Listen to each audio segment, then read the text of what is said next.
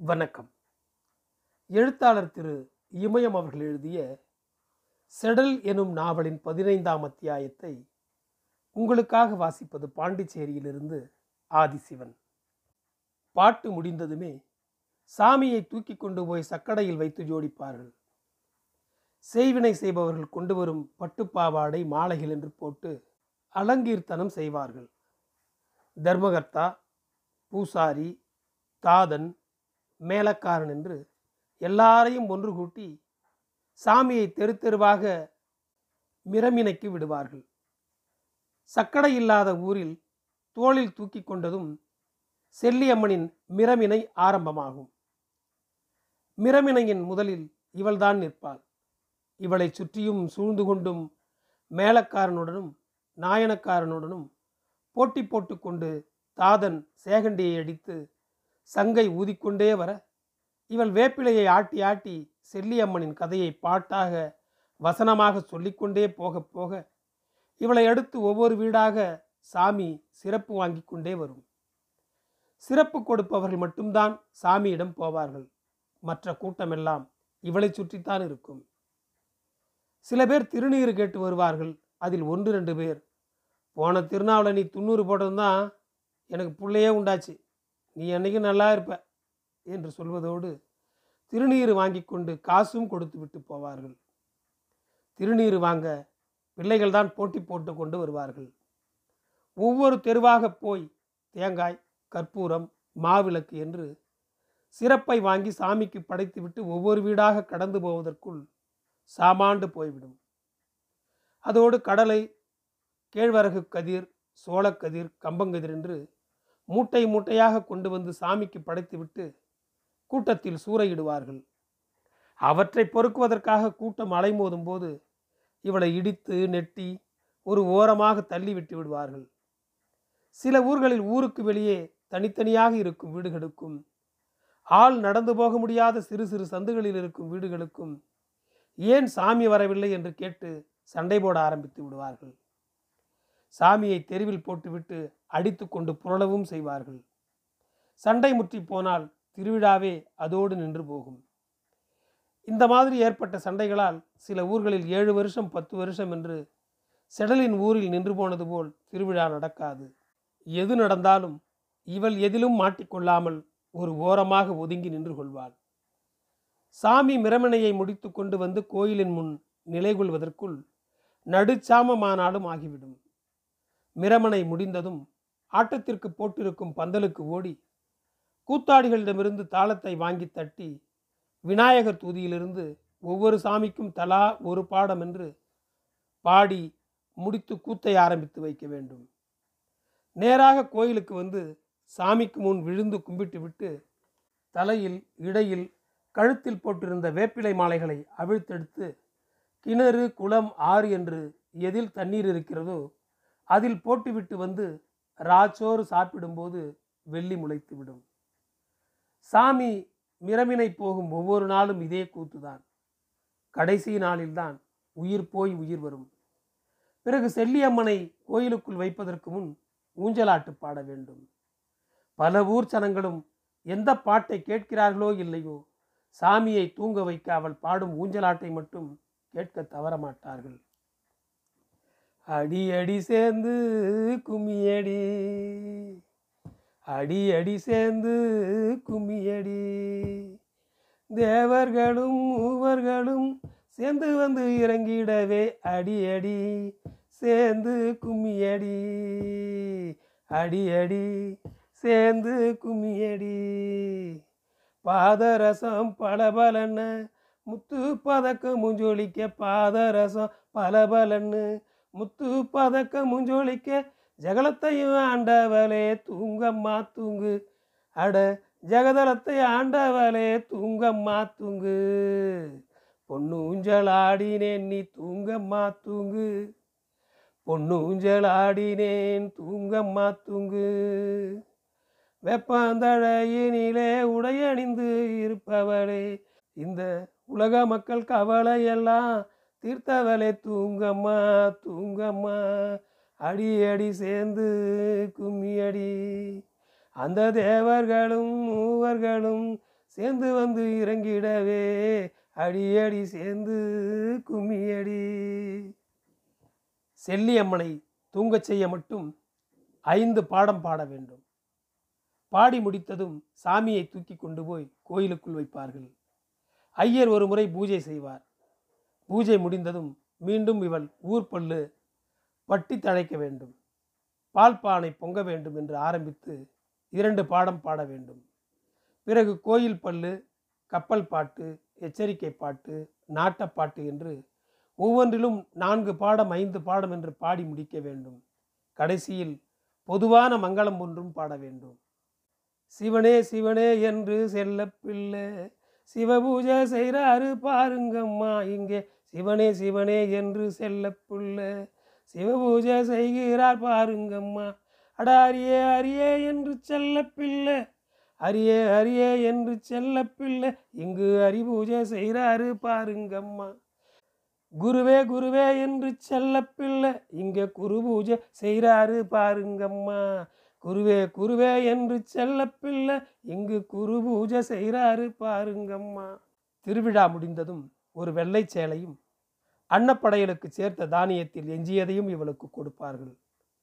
பிறகு ஊர் பல்லு பாடிக்கொண்டே போய் ஒவ்வொரு வீட்டின் முன் நின்றால் வீட்டுக்கு ஒரு மரக்கால் கம்பு கேழ்வரகு சோளம் வரகு என்று தருவார்கள். பெரிய ஊராக இருந்தால் ஏழு எட்டு மூட்டை தானியம் சேரும். ஊர் பல்லு பாடப் போகும்போது ஒரு மேலக்காரனையும் தாளக்காரனையும் கூடவே கூப்பிட்டு கொண்டு போவாள். அவளோடு கிழவியும் குள்ளனும் பூங்கோதையும் தான் போவார்கள். குள்ளனுக்கும் பூங்கோதைக்கும் தலைக்கு இவ்வளவு தானியம் என்று கிடைப்பதில் கொடுத்து விடுவாள் சாத்தியிருந்த படலை நகர்த்திவிட்டு நான்கைந்து பிள்ளைகள் திபுதிபு என்று வீட்டுக்குள் நுழைந்ததும் செடல் திடுக்கிட்டு விழித்தாள். முதலில் தூக்க கலக்கத்தில் அவளுக்கு ஒன்றுமே புரியவில்லை. ஆனாலும் பிள்ளைகளை வெளியே போகச் சொல்லி கத்தினாள். அவள் எவ்வளவு விரட்டியும் பிள்ளைகள் வெளியே போகிற மாதிரி தெரியவில்லை. பேச மாட்டோம் சேட்டை செய்ய மாட்டோம் எகிரி எகிரி குதிக்க மாட்டோம். கோயிலுக்குள் நுழைந்து மாரியம்மன் கழுத்தில் கிடக்கும் மாலையில் இருக்கும் நூலையும் சரிகையும் எடுக்க மாட்டோம் என்று சொல்லி அவளை சமாதானம் செய்ய முயன்றனர். சிறிது நேரம் இந்த வீட்டுக்குள்ளேயே இருக்காவிட்டால் சாயங்காலம் தின்பண்டம் கொண்டு வந்து தருவதாக சொல்லி ஒவ்வொருவரும் அவள் தலையில் கையை வைத்து சத்தியம் செய்தனர். அதே நேரத்தில் ஒருவரும் பேசக்கூடாது என்பது போல் வாயில் விரலை வைத்து காட்டியதோடு படலை ஒட்டி காலடி ஓசை எதுவும் கேட்கிறதா என்று கேட்டனர். புதிதாக வந்திருக்கும் வாத்தியாரை பற்றி குசுகுசுக்க ஆரம்பித்தனர். அப்போதுதான் செடலுக்கு எல்லோருடைய முகத்திலும் பீதி அப்பி கிடப்பதற்கு காரணம் புரிந்தது. பரத்தெருவில் பள்ளிக்கூடம் கட்ட ஆரம்பித்து ஒன்பது பத்து மாதம் கூட இருக்காது. மாதா கோயில் கட்டி கொண்டிருந்த இடத்திற்கு பக்கத்திலேயே கூரை கொட்டகை ஒன்று போட்டு பாதிரியார் பள்ளிக்கூடம் ஆரம்பித்திருந்தார். தடித்த உயரமான கருத்த மீசையில்லாத அற்புதராஜ் வாத்தியார் காலையில் எழுந்ததுமே பிள்ளைகளை தேடிக்கொண்டு தெரு தெருவாக சுற்ற ஆரம்பித்து விடுவார்.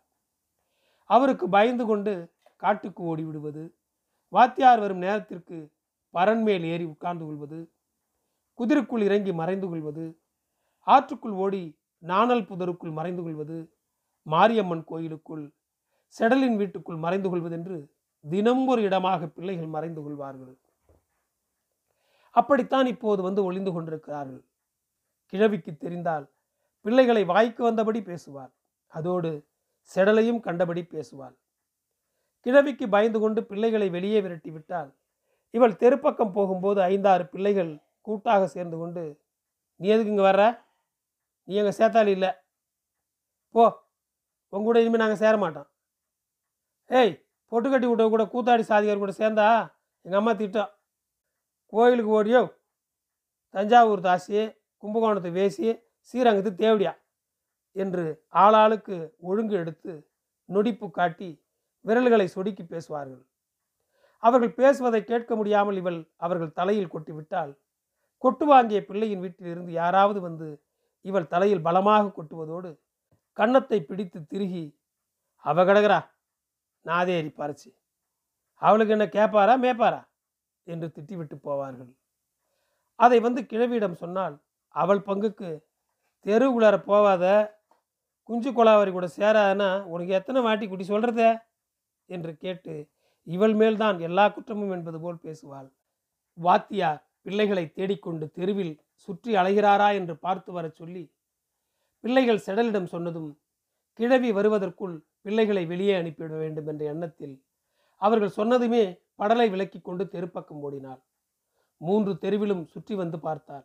எங்குமே வாத்தியார் தென்படவில்லை. நேரில் பார்த்தால் கூட இவளுக்கு அவரிடம் பயம் கிடையாது. இவளை மட்டும் ஏனோ அவர் பள்ளிக்கூடத்திற்கு வா என்று ஒரு முறை கூட கூப்பிட்டது கிடையாது. இவளும் போனதில்லை. பாதிரியாரும் இது பற்றி வாயை திறக்கவில்லை. மாதா கோயில் கட்டுங்க பள்ளிக்கூடம் கட்டுங்க என்ன வேணாலும் செய்யுங்க. ஆனால் அவள் விஷயத்தில் மட்டும் தலை நீட்டாதீங்க. தவறிட்டா மகா தப்பாயிடும். ஊருக்கு மேற்கு குடியிருக்கிற செல்லியம்மனோட புள்ள. பிறகு ஊரை விட்டே உங்களை துரத்தும்படியாக ஆயிடும் என்று ஊரார் மிரட்டி வைத்திருந்தார்கள். ஒவ்வொரு இடமாக பார்த்தும் வாத்தியார் கிடைக்காததால் கோயிலுக்கு திரும்பி வந்து கொண்டிருந்த போது மொசக்காதன் வீட்டு திண்ணையில் உட்கார்ந்து கொண்டு ஒரு வாய்க்கு வெத்தலை சார் கூட. கோயில காம்பு இருந்தார் அவன் கிள்ளி கூட. சுண்ணாம்பு கோவிலை இப்படி கூட என்று மொசக்காதன் பொண்டாட்டியிடம் கேட்டுக்கொண்டிருந்த கிழவி சிடலை பார்த்து எங்கடி வந்த குட்டியே? ஊர்காட்டில் எதுக்கடி சுத்துறவ? ஊட்டுப்பாட்டில் பாட்டில் சாத்தி போட்டு வந்தியா? இல்லை திறந்து போட்டு வந்தியாடியே சீக்கிரம் ரெண்டு ஏக்கா போடி. நாய் ஏதாச்சும் உள்ளே போய் சட்டி பானை அலமிட போகுது. செத்த நேரம் இடம் பேத்தியா போனால் போதும். தேடிக்கிட்டு பிறத்தாலேயே தொங்க தொங்க ஓடியாந்துருவா என்று சொன்னாள். அதை சரியாக கூட காதில் வாங்கி கொள்ளாமல் செடல் வேக வேகமாக வீட்டுக்கு ஓடி வந்தாள். அவள் வந்து விஷயத்தை சொன்னதுதான் தாமதம். பிள்ளைகள் ஒருவரை ஒருவர் இடித்து நெட்டி கிள்ளி கொண்டு வெளியே ஓடினார்கள். அவர்களுடன் ஓட வேண்டும் போல ஆசையாக இருந்தாலும் படுத்து தூங்க வேண்டும் என்ற விருப்பம்தான் அதிகமாக இருந்தது. பதினெட்டு நாட்களாக உள்ளூர் கோயிலில் நடந்த திருவிழாவில் கடைசி நாளான நேற்றைக்கு முதல் நாள் புளியம்பழம் உழுக்குவது போல் இவளை போட்டு உலுக்கி எடுத்து விட்டார்கள். அந்த களைப்பில் நேற்று முழுவதும் தூங்கினாள். நேற்றுதான் காப்பு அவிழ்த்தார்கள் கொடியிறக்கினார்கள் கோயிலுக்கு முன் அடுப்பு கோழி சர்க்கரை பொங்கல் வைத்து அம்மனுக்கு படைத்து பூவரசு இலையில் காக்கைக்கு சோறு வைத்து காக்கை வந்து சோறு தின்ற பிறகுதான் செடலுக்கு ஒரு இலை சோற்றை சாப்பிட சொல்லி குடித்தெருத்தாதன் தந்தான். சாமியை கோயிலுக்குள் வைத்த பிறகு பாட வேண்டிய பல்லுவையெல்லாம் பாடி முடித்துவிட்டு வீட்டுக்கு வந்த மறுநொடியே படுத்து விட்டாள் இப்போதும் பிள்ளைகள் வராவிட்டால் இன்னும் தூங்கிக் கொண்டேதான் கிடந்திருப்பாள். கடைசி நாள் திருவிழாவில் ஏற்பட்ட உடல் களைப்பு முற்றிலுமாக அவளை இன்னும் விட்டபாடில்லை. தூங்குவது மாதிரி கண்களை மூடிக்கொண்டு படுத்திருந்தாள். நாளைக்கு பெரசக்குறிச்சியில் செல்லியம்மனுக்கு காப்பு கட்டுவதற்கு போக வேண்டுமே என்ற கவலை அவளை பற்றி கொண்டது. எந்த ஊரில் செல்லியம்மனுக்கு காப்பு கட்டினாலும் செடலுக்குத்தான் முதல் நாளும் கடைசி நாளும் முக்கியமான வேலை. செடலுக்கு பொட்டு கட்டிய பிறகு அவள் முதல் முதலாக செல்லியம்பாளையத்திற்குத்தான் பல்லு பாடப் போனாள். அடுத்து கீரனூருக்கு போனாள். மூன்றாவதாகத்தான் உள்ளூரில் பாடினாள். முதல் இரண்டு ஊரிலும் அவளுக்கு சுத்தமாக பாடவே வரவில்லை. கூடியிருக்கும் கூட்டத்திற்கு நடுவில் நிற்பதே பெரும்பாடாக இருந்தது. பயத்தில் வாயடைத்து போய்விட்டது. அவளோடு படிவாங்க வந்திருந்த இவளுடைய சித்தப்பா குள்ளன் தான் முதலில் ஒவ்வொரு அறமாக பாடச் சொன்னதோடு தானே பாடவும் செய்தான். அவனோடு சேர்ந்து முனகுவது போல செடலும் அவ்வப்போது பாடினாள். முதல் முறை என்பதாலும் சின்ன பிள்ளை என்பதாலும் செடலை யாரும் அதிகமாக திட்டவில்லை. ஆனால் அடுத்த வருஷ திருநா இந்த மாதிரி இல்லாமல் திறமாக பாடணும் ஆடணும். இல்லைனா உனக்கு தாண்டா உத கிடைக்கும் கூத்தாடி பாயில என்று சொல்லி குள்ளனைத்தான் ஊர் முக்கியஸ்தர்கள் மிரட்டினார்கள். குள்ளன் யார் என்ன சொன்னாலும் எதிர்த்து பேசாமல் ரொம்பவும் பணிவாக சரி சாமியே உத்தரவு சாமி மேலே திருநாவலை பாருங்க சாமி என்று மட்டும் சொன்னான். செடலுக்கு தானாக பாட ஆட வரவில்லை. குள்ளன் சொல்ல சொல்ல பாடுவது ஆடுவது வேப்பங்கொத்தை ஆட்டுவது என்று ஒவ்வொரு காரியமாக செய்தாள். உள்ளூரில் பாடும்போது உள்ளூர் என்பதால் செடலுக்கு கொஞ்சம் தைரியம் இருந்தது பயமும் குறைந்திருந்தது. ஆனாலும் பக்கத்தில் குள்ளனை வைத்து கொண்டாள். பாட்டுகள் மறந்து போகும்போதெல்லாம் அவன்தான் ஞாபகப்படுத்தி பாட வைத்தான். அவன் மட்டும் இல்லை என்றால் ஒரு ஊரில் கூட செடலால் பல்லு பாடி ஒப்பேற்றி இருக்க முடியாது. நன்றி தொடரும். என் குரல் உங்களை தொடர ஃபாலோ பட்டனை அழுத்தவும். உங்களுக்கு நன்றி மிக நன்றி.